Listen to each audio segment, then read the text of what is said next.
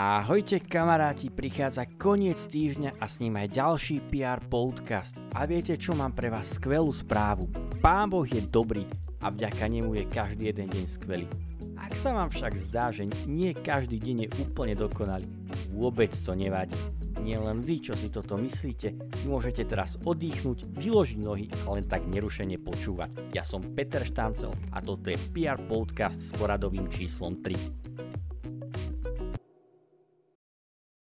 Ako som minule slúbil, dnes sa opäť budeme rozprávať s Lukášom Zubajom. S Lukášom sme naposledy hovorili o pripravovanom CD PR Music a dnes budeme pokračovať v podobnom duchu. Lukáš, takže ty si tak povedia s kreatívnym riaditeľom tohto projektu. Prezrať nám, čo je na tom najťažšie. Tak najťažšie tým, že neviem, nejaké ako keby už skúsenosti som nabral, nazbieral počas príprav na albumoch Harbitu, tak teraz je tu to novum, že ide o live CD a aj celkovo aj tie piesne sú koncipované troška tak inak, už len aj tým, že je za tým oveľa viacej aj autorov, ako pri Harbit, tým, že sme tu viacero kapiel alebo solistov, jednotlivcov, v tomto projekte. Takže možno o to tu je teraz ťažšie pospájať všetky úlohy, skúšky a zároveň ešte stále tú kreatívnu robotu. Troška my sme si hej v tomto tak skomplikovali situáciu, že ešte za pochodu, ako sa už aj cvičí, aj pripravuje, tak ešte stále pracuje na aranžmách tých piesní. Takže o to je to viac dobrodružné, ale ja osobne mám veľmi rád dobrodružstva aj výzvy, tak verím, že sa to všetko podarí. To je pre teba takou inšpiráciou vo worshipe alebo v hudbe celkovo? Vo worshipe ja akože osobne naozaj by som bol úprimný, ja počúvam veľmi málo worship a teraz celkovo, ak už aj robím túto akože kreatívnu robotu alebo robím z počúvam vo voľnom čase minimálne hudbu, tým, že fakt moje uši sú naozaj už dosť unavené a dosť som celkovo po robote ohúčaný, takže ja najradšej trávim chvíle tak, tak v tichu a neviem, ako tým, že ja som dosť frčal na rôznych aj alternatívnych hudbách alebo vážnej hudbe, jazze a vlastne z tohto celého ako keby tak aj vychádza to, čo mám rád v hudbe a to, čo aj v nej hľadám a aj to, čo ňou chcem tak vyjadrovať alebo respektíve v akých medziach sa chcem ňou vyjadrovať. Takže nemáš taký nejaký vyslovený vzor? Vzorov mám určite určite veľa. Z worshipovej oblasti tam konkrétne ani nejako nemám, ale mňa veľmi tak zaujme teraz, keď hlavne sa aj točíme v tej, tej pesničkovej tvorbe, nejaký no, projekt kapela alebo nejaký autor, ktorý možno aj tú hudbu v spojitosti s tým posolstvom tej danej piesňa a toto mne je osobne veľmi blízke a tohto ja sa tak, tak držím, že ja tiež sa snažím naozaj, aby vždy tá hudba, ktorú robím, nebola len nejakou všeobecnou, nekonkrétnou hudobnou kulisou, ale naozaj by aj odrážala tú náladu, tú posolstvo tej, tej piesne. A v tomto akože mi veľmi na, na Slovensku imponujú Jana Kiršner a jej Eddie Stevens. A, a potom jasne vychádzal som aj z toho konceptu impresionistov alebo aj, aj romantikov, ktorí sa držia týchto líniách. Lukáš, tak ti veľmi pekne ďakujem za rozhovor. Ďakujem ti, Peter, i s duchom tvojim. Spoločenstvo PR vstúpilo v roku 2018 do roku odvahy. Na nedávnej obnove sme tiež hovorili o oblastiach, v ktorých bude v nasledujúcom období spoločenstvo aktívne. Viac o nich nám už povie Andrej Kmotorka.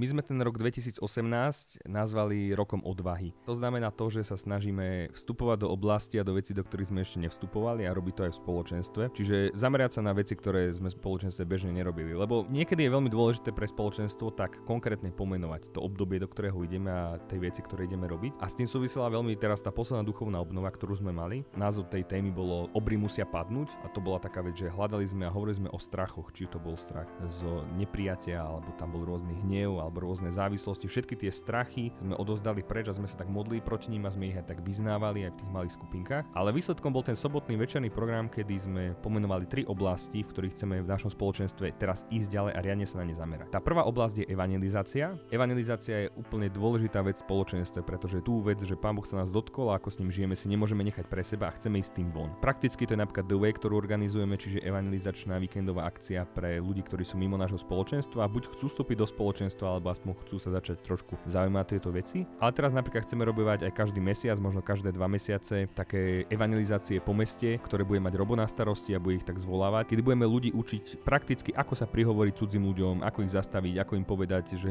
nie sme nejaký zvláštny, ale že chceme im hovoriť o svojej skúsenosti. Prípadne iba veľmi jednoducho nenásilne ich pozvať na piatkové evangelizačné chvály, ktoré väčšinou bývajú posledný piatok v mesiaci. Či to bola evangelizácia, ja vždy hovorím, že môžeme vymyslieť aj rôzne praktické veci, napríklad evangelizáciu na námestí, kedy sa budeme modliť za uzdravenia ľudí, pretože ja verím, že máme túto schopnosť a častokrát o týchto veciach hovoríme, ale nejdeme do toho praktického výkonu.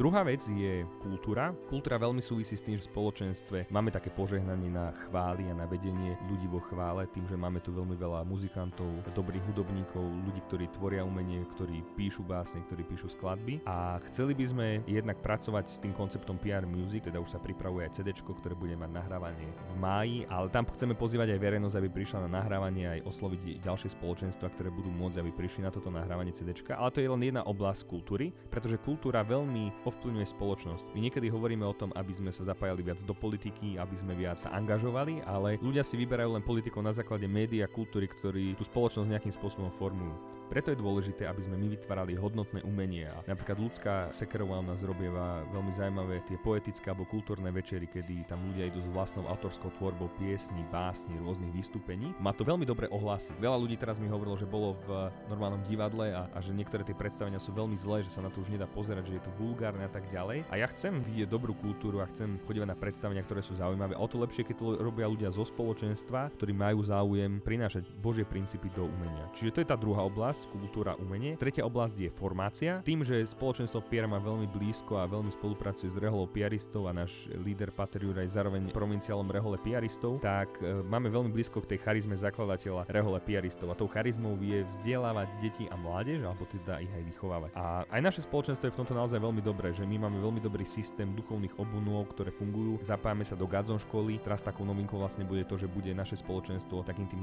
hlavným organizátorom Gadzon školy a budeme tak ešte lepšie spolupracovať s Gadzónom, že budeme tam dávať viacej ľudí z nášho týmu a trošku sa budeme snažiť to posunúť zase ďalej. Ale zároveň rozmýšľame aj nad neformálnym vzdelávaním, ako lepšie pracovať so školami, pretože tým, že piaristi majú školy, tak rozmýšľame nad tým, ako dať tú víziu do tých škôl, ako vytvárať komplexného človeka. Lebo niekedy sa nám zdá, že kresťanské školy nemajú nejaký rozdiel od tých štátnych škôl, alebo teda cirkevné školy, majú len nejaké hodiny náboženstva navyše, ale naozaj na kresťanská škola by mala vytvárať a pomáhať vychovávať človeka, ktorý je komplexný, ktorý vie, aké má hodnoty, vie, aké má nastavenia. A teda teda to je tá tretia oblasť, do ktorej sa chceme so spoločenstvom púšťať a to je to formálne a neformálne vzdelávanie alebo teda formácia ako taká. Čiže tri oblasti, ktoré sú naozaj veľmi veľké a o ktorých by sa dalo veľmi veľa hovoriť a my sme si to akoby tak definovali tie tri smery, ktorými chceme ísť. No teraz sa modlíme a chceme vnímať to, že ako to robiť prakticky, ako tieto vizionárske veci rozmeniť na drobné a čo to bude znamenať v praxi.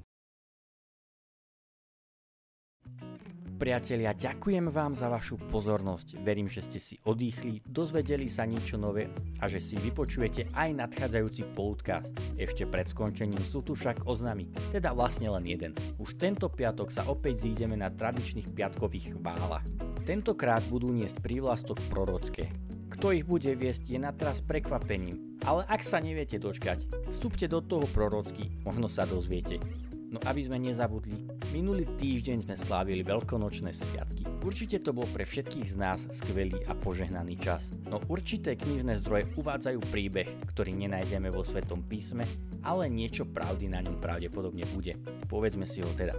Jozef Zarimatej príde domov a hovorí manželke. Vieš, drahá, ten rodinný hrob, čo máme, tak som ho dal tomu ukrižovanému Ježišovi. Ty čo si sa zblázil, vieš koľko stál? Ale kľud, veď to len na víkend. Priatelia, ďakujem vám za pozornosť a do skorého počutia sa s vami lúči Peter Štancel.